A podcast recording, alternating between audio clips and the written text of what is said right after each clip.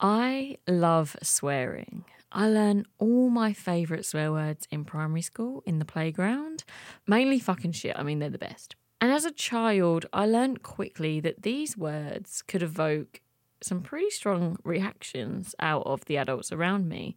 And as a middle child, constantly seeking attention, I really did push my luck a few times. My mum actually washed my mouth out with soap once. That's not a lie.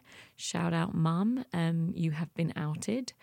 So I've always had a great relationship with swear words. I've just loved them from day dot.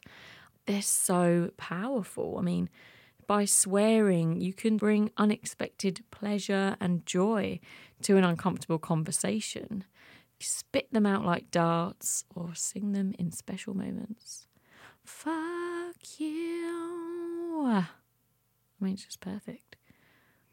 But the unwritten rules we have around these words are really interesting as well. Like every one of them has a little bit of nuance and you need a bit of context. Who you say them to and how you say them kind of forms your relationship you have with that word. But there's one word in particular that has been on the naughty step for a really long time. And I'm just going to call them off of that step for this episode and really take a bit of a deeper look. You may have guessed it. That naughty word is the cunt. The cunt has had an exciting journey. It's the oldest word we have for the vulva, the OG, the one that was there before anything else was recorded or understood. It's linked to words like knowledge, power, and queen. So I wonder how does the original word for vulva rank in the most offensive words in the English language? Well, we're going to talk about that today. And to figure this all out and to start this conversation, I really needed to speak with somebody who knew their way around a cunt. Maybe not literally, but historically. Somebody had looked through the book, somebody who understood the linguists and the etymologists, and who could talk to me about it. And so, today on Shut Up She's Talking, we're going to speak to sex historian Dr. Kate Lister. Kate is a university lecturer, writer, and the brain power behind the online research project Whores of Yore.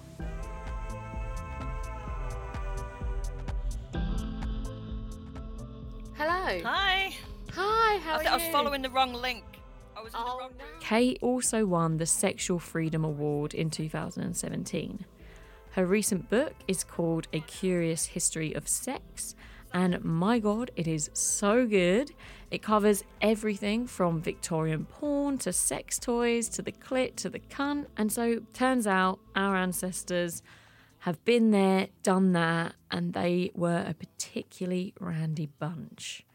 Kate is a proud lover of the word, and so I first asked Kate what she liked most about saying cunt. I mean, it's perfect, isn't it? It's just perfect little syllable, but you can get such force behind it as well because the and the they're really harsh if you want them to be. You can almost like spit it, kind of like like bullets. But then the ooh sound in the middle, it kind of makes it like kind of almost like squishy in the middle, like cunt, you know.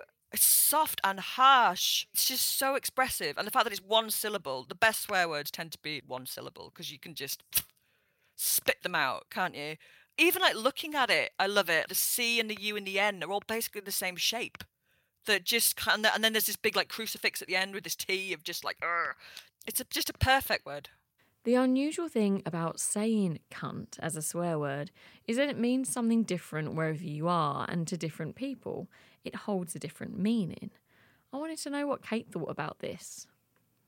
Oh, it's, it's a weird one. It? It's so subjective that word, depending on where you are in the world and who you're talking to, and what your relationship is with that person where you are in the world. It will have an entirely different meaning. So I'm I'm in England and I'm in the north, and cunt to us is a word that you will use between mates. My mates will regularly call me a daft cunt or a silly cunt, and and that's funny. Do you know I mean that that's it's almost like an in joke of we're such good friends that we can call each other that. Uh, and then if you go even further north up into Scotland and Glasgow especially, the word almost loses all meaning. It doesn't mean anything anymore. it just means a, a, human. It means I've heard people in Glasgow just going, "Oh no, no, no, not this cunt, that cunt, which cunt? No, no, no, the other cunt." In fact, if it's almost if they don't like you, then they won't call you a cunt. Like it doesn't mean anything. But then if you go across the pond to America, it's deeply offensive. Its meaning shifts and changes all the time depending on who's using it. It's got this status as one of the most offensive words in the English language. And the fact that we can call each other that, it is like an in joke. It's just like a ha ha ha ha. I suppose it's like an irony thing. How often does it get used to actually refer to the vulva? That that's interesting. Like, does do people still use it? But then I'm always really fascinated about words for genitals, in particular words for vulva, because it, it doesn't seem doesn't seem to matter what terminology you use. It's always a bit weird. Like cock and dick, they they're slang words, but they are kind of universally applicable. You could say the word cock and dick to a doctor. You could. You could use it to your mates. You could. It, it's a sort of a universal word. What is the universal word for vulva? All the terminology for the vulva, it's either horrendously clinical, like vulva or vagina. That it's all right to a doctor, but even that feels a bit weird. But you wouldn't say it to your mates. And then the terminology that people use to, to talk about their own is it. It tends to be like either really childlike foofy or minky moo or tuppence or if it's sexy, it's too sexy, like pussy, which is great in a song by Cardi B. But if you say it to your friends, it sounds slightly weird again, doesn't it? It's just, sorry, what are you calling it? So when and whenever I've got a new doctor, I always ask them, like, what is the, the, the phrase that most people use? And apparently, the most common one that people use is down there. They just kind of go down That's there. That's so sad, there, which again. It? it is, and it's really like remote, like down where? What, like, because yeah. there's a whole lot of down there from you know like your feet and your toes and i suppose that that's what i love about cunt is it seems so ridiculously uncomplicated and it's the original word it's one of the oldest words that we've got and can you talk a little bit more to the origins of the word yeah so just etymologically it is actually a far more feminist word than vagina or vulva. Vagina is the Latin word for a scabbard or a sheath that a sword goes into. So that's its entire etymological function and power is to hold a sword. That's that's what vagina means. It basically means cock holder. That's what it means. And vulva means either womb from Latin or possibly vulvaire from Latin French, which means wrapper. It means something to wrap around. So again, they're all dependent on a penis for their meaning. But cunt doesn't mean any of those things. In fact, it, it's one of those words that's so old that eventually linguists and historians go, oh, we don't know where it comes from. It's Proto Indo European. That's what they say when they kind of go, ah, it's really, really fucking old.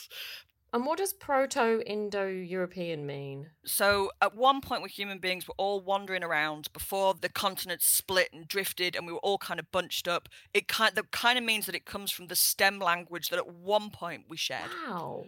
Yeah, so it's it's really really difficult to study that because language changes so much, doesn't it? Like even like a year ago, there are sentences that you could say now that would make no sense a year ago. Yeah. Like, you know, if you said, um, I need to bubble with my COVID buddy because of the. Yeah. That just wouldn't mean yeah, anything. Like you're talking gibberish. Yeah, you're talking mm. nonsense. So language changes so rapidly that trying to locate it and pin it down is really difficult. But the sound in cunt that really interests us etymologists is the coo sound, coo, coo, coo. Uh, and that's also given us queen and it's given us cunning. So the the coo sound, cunning originally didn't mean sneaky, you know, like a sneaky cunt. It meant it meant knowledge, wisdom. You were cunning folk and a cunning woman. So one of its root origins probably means wisdom, which is far more feminist, I think, than penis holder. And the joint meaning of, of wisdom and cunt it, it lasts all the way to the Middle Ages when there's a play on quaint or quainter, which means both cunt and wisdom. It's a joke that Chaucer makes in his Canterbury Tales. It's like a clever cunt pun, and then everybody laughed loads. But yeah, so it lasted quite a while. That that dual meaning of cunt and cunning. That's incredible to think that that possibly survived the first language that we all shared together. Why the hell are we not calling our cunts cunts all the time? I don't I don't know. I, mean, I think it's really telling that one of the most offensive words in the English language is one of our oldest and it's the one that means vulva. Because what what did it do? What did it do to become so naughty and horrendous? I mean, there are other contenders now, you know, like like racial slurs and the N word and things like that, and they're we can look at those and we understand why they're so offensive. We understand the power implicit in it, but cunt by comparison, what did cunt do wrong? so I think it's I think it's quite testament to how we view women and sex and sexuality and all of the things that we have historically associated with vulvas. Wow. So cunt is old. It's so old that its origins are almost lost to us. It's thousands of years old at least, and it can be traced back to medieval languages across Europe, with the Old Norse language being konta and Proto Germanic being konto. The Swedes have konta and the Dutch have konti. And it's the only word we have for our vulvas that doesn't derive from a penis. So if you have one, I wonder how do you feel about those words, that vagina and vulva, knowing that it means cock holder and to wrap around a penis? Because I am seriously torn. Cunt means everything and it means powerful and knowledgeable. And so it's divisive because it's powerful. I kind of love that. But somewhere along the line, we did hijack this word. The word was taken over, and somehow today we end up with this profanity that ranks higher than racial hate slurs on language regulatory board lists across the world. Well, apparently historians can't be 100% sure as to why this happened, but they've got a few hunches cunt hasn't always been offensive.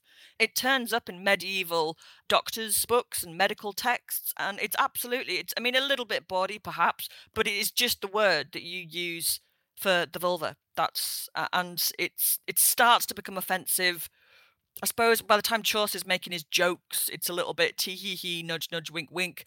But then by the, Shakespeare makes a few cunt jokes, and it's obviously it's supposed to be offensive then. But it's by the time you get to the early modern period, I suppose, with the rise of Puritanism in particular, that sex is repressed, and then the language to talk about sex also becomes repressed, and then it starts to become this really offensive, horrendous word. But it wasn't always so. You would have gone to the doctor and said, "There's something wrong with my cunt." And so, can you talk a bit more about that link between shame, desire, religion, um, historically, how that's played a role in demonizing the word? It's hard to sort of say it was definitely mm. this, this happened, and then this definitely happened. But language is such an important battleground for any kind of um, equality or fights for right or to be recognized because ultimately if you don't have the language to express yourself and to talk about things then you're absolutely stymied aren't you? And if the very words that people were using to describe their bodies are considered obscene how do you talk about mm. it how do you bring up the conversation? How do you and also of course that then em- emphasizes that sex is obscene and that vulvas are obscene doesn't it? And so it becomes like a real mechanism of social control is to say that something is offensive especially words because then you can't use them you know? And it's there, there was a rise of puritanism in the early modern period but that was definitely there. It was definitely enforced as a definite shift in we shouldn't really be doing that. But attitudes to sex change all the time, and just because there's one dominant group of people going, nope, don't do that, it doesn't mean that other people were listening all the time. You know, we have to kind of remember that that in the same way that historians 500 years from now will look at what doctors were saying now and think that everyone was eating their five pieces of fruit and veg a day, which isn't true you know, because I had a mini egg for my breakfast. so it's it's it's like a narrative that's in force, but how much it's adhered to is different. But yeah, definitely attitudes around sex started to change in the Western world with the rise of Puritanism and the there's a shift in Christian teaching and church teaching uh, in the sort of the later Middle Ages, and it becomes very anti-sex and very anti-woman. And the teachings of Saint Jerome and all his mates about how women are just the worst things to happen ever, ever, ever, ever, ever. Uh, sin, sin, sin, sin, sin. That starts to to come into play as well. But I have a horrible. It's too easy to look at the church and go, "It was your fault." I have a horrible feeling that humans would have come up with something anyway, because that's just that's what we do. And I think Kate's right here. Without the church's influence, we probably would have found something to gravitate towards to demonize our bodies anyway. but we are a product of our social environment. So the growing suppression of sex and language at that time surely would have had an influence on how we looked at the cunt and our bodies after that.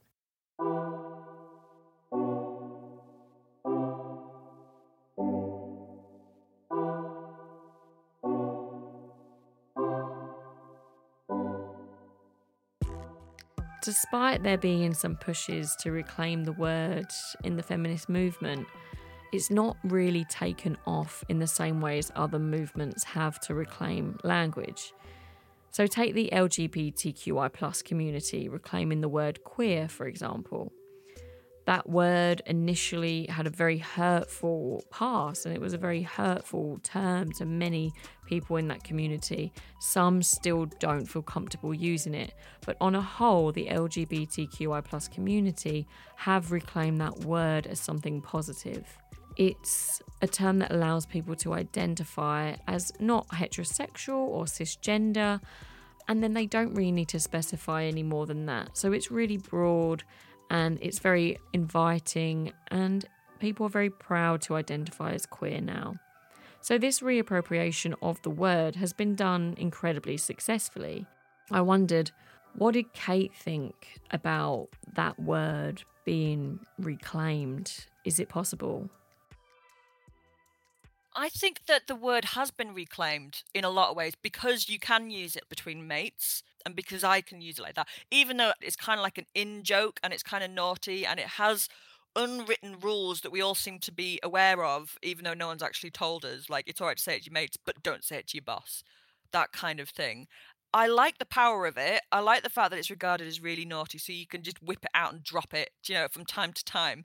The bit that still troubles me and the bit that I'm not so sure that is, is a good thing is the idea that it's that offensive because that implies that vulvas are offensive and it's that bit that I'm I, I suppose as the its journey it's becoming less and less attached to the vulva in in its own way isn't it? Because a lot of the time when you deploy it that's not really what you you mean is it? Is when you you call somebody a cunt you're not actually calling them a vulva ah you, it has different meanings but that's the bit that I find troubling is the kind of the implicit suggestion that that vulvas and by extension sex are that offensive but i like the fact that it's naughty and i kind of like the game that that we're all playing at the moment which is that we know it's offensive so it's really funny to say it to our mates i like that Whether the word cunt can be reclaimed or not depends on the conversations and how open we are to talking about it.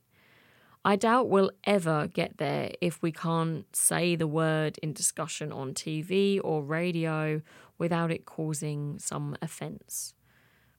Ofcom, a British regulatory board for TV, publishes the list of the most vulgar words year on year, and cunt is, of course, number one. Ofcom describes the word cunt as especially offensive to women and old people. And this bugged me massively because saying it offends women and old people is just perpetuating the idea that women need protection from vulgarity, whilst at the same time using our bodies as the subject of vulgarity. I'm 28 years old and men still apologise for swearing in front of me. I am still told it's not ladylike to swear. Ladies shouldn't say cunt, apparently, despite having one.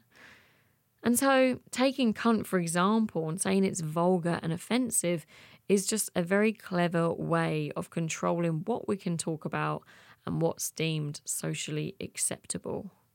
Sex is censored all the time. It's and we, we live in a culture where we're used to it being censored, and to a certain extent we agree with it being censored. But if you're censoring sex, if you're saying that you cannot talk about this subject, between these hours on this platform. That's a really powerful mechanism of social control as well, isn't it? Because it's reinforcing the idea that it's bad. You know, I'm not saying that we should sit kids down and watch porn or anything like that, but we have like a really a state of cognitive dissonance, which is that you can't talk about this stuff on telly because it's it's it's offensive. But we live in a really sex saturated society where porn is accessible really quickly, and it's we haven't caught up with the fact that we need to have these conversations when the book first came out, it was it, it's it's fantastic watching the dance that people do on kind of like more mainstream platforms of like I really want to talk about the cunt chapter, but we can't say cunt.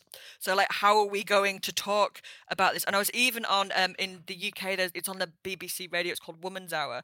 And not only was I not allowed to say cunt, but I wasn't allowed to say anything that referred to cunt. So see you next Tuesday. The c word and the c bomb. You were weren't all allowed out. to say the C word. Nope, nope, weren't even allowed to say the c word. In the end, it was decided we just won't talk about that that chapter. Like how repressive is that? Look how that works. Censorship of language. If you take the language away, now we can't talk about it. If you think it's really offensive, that's absolutely fine. I totally get that. But just just just hit pause a sec and ask yourself why. Why do you think that it's that offensive? Because words like like the N word, I totally get why that's offensive. I totally get, and I don't want to say it. these these people occasionally crop up going, yeah, but yeah, but why why aren't we allowed to say the N word? Why do you want to say it? But I want to say cunt because unlike the N word, which played its part in and continues to play a part in dehumanizing an entire group of people and enabling brutalization against them, cunt hasn't committed genocide. So I would just want people to just instead of accepting that it's offensive, ask yourself why do you think it's offensive?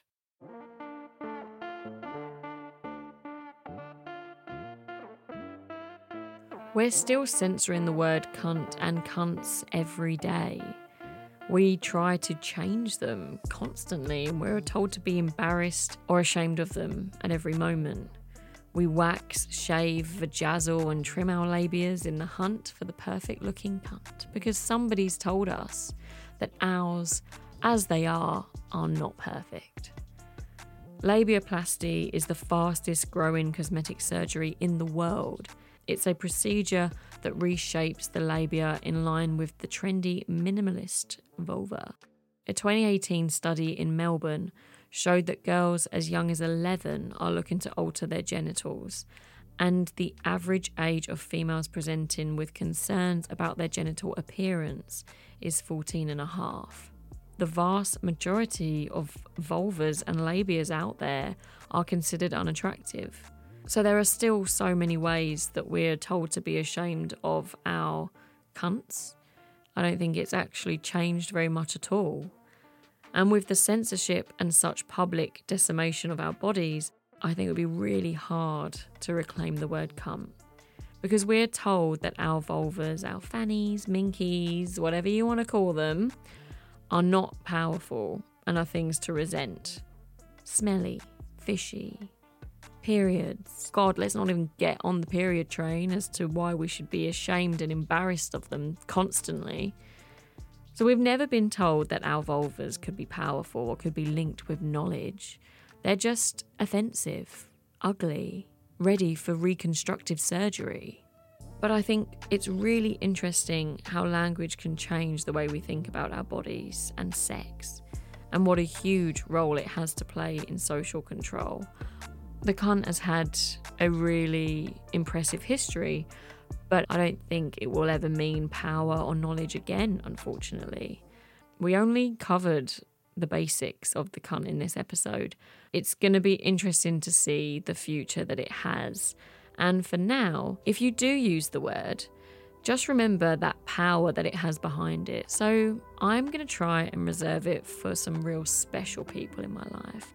The people that I want to call powerful and knowledgeable, you know? And so, listeners, you are a bunch of legends and you are my top cunts. That is a fact. So, thanks for listening, cunts.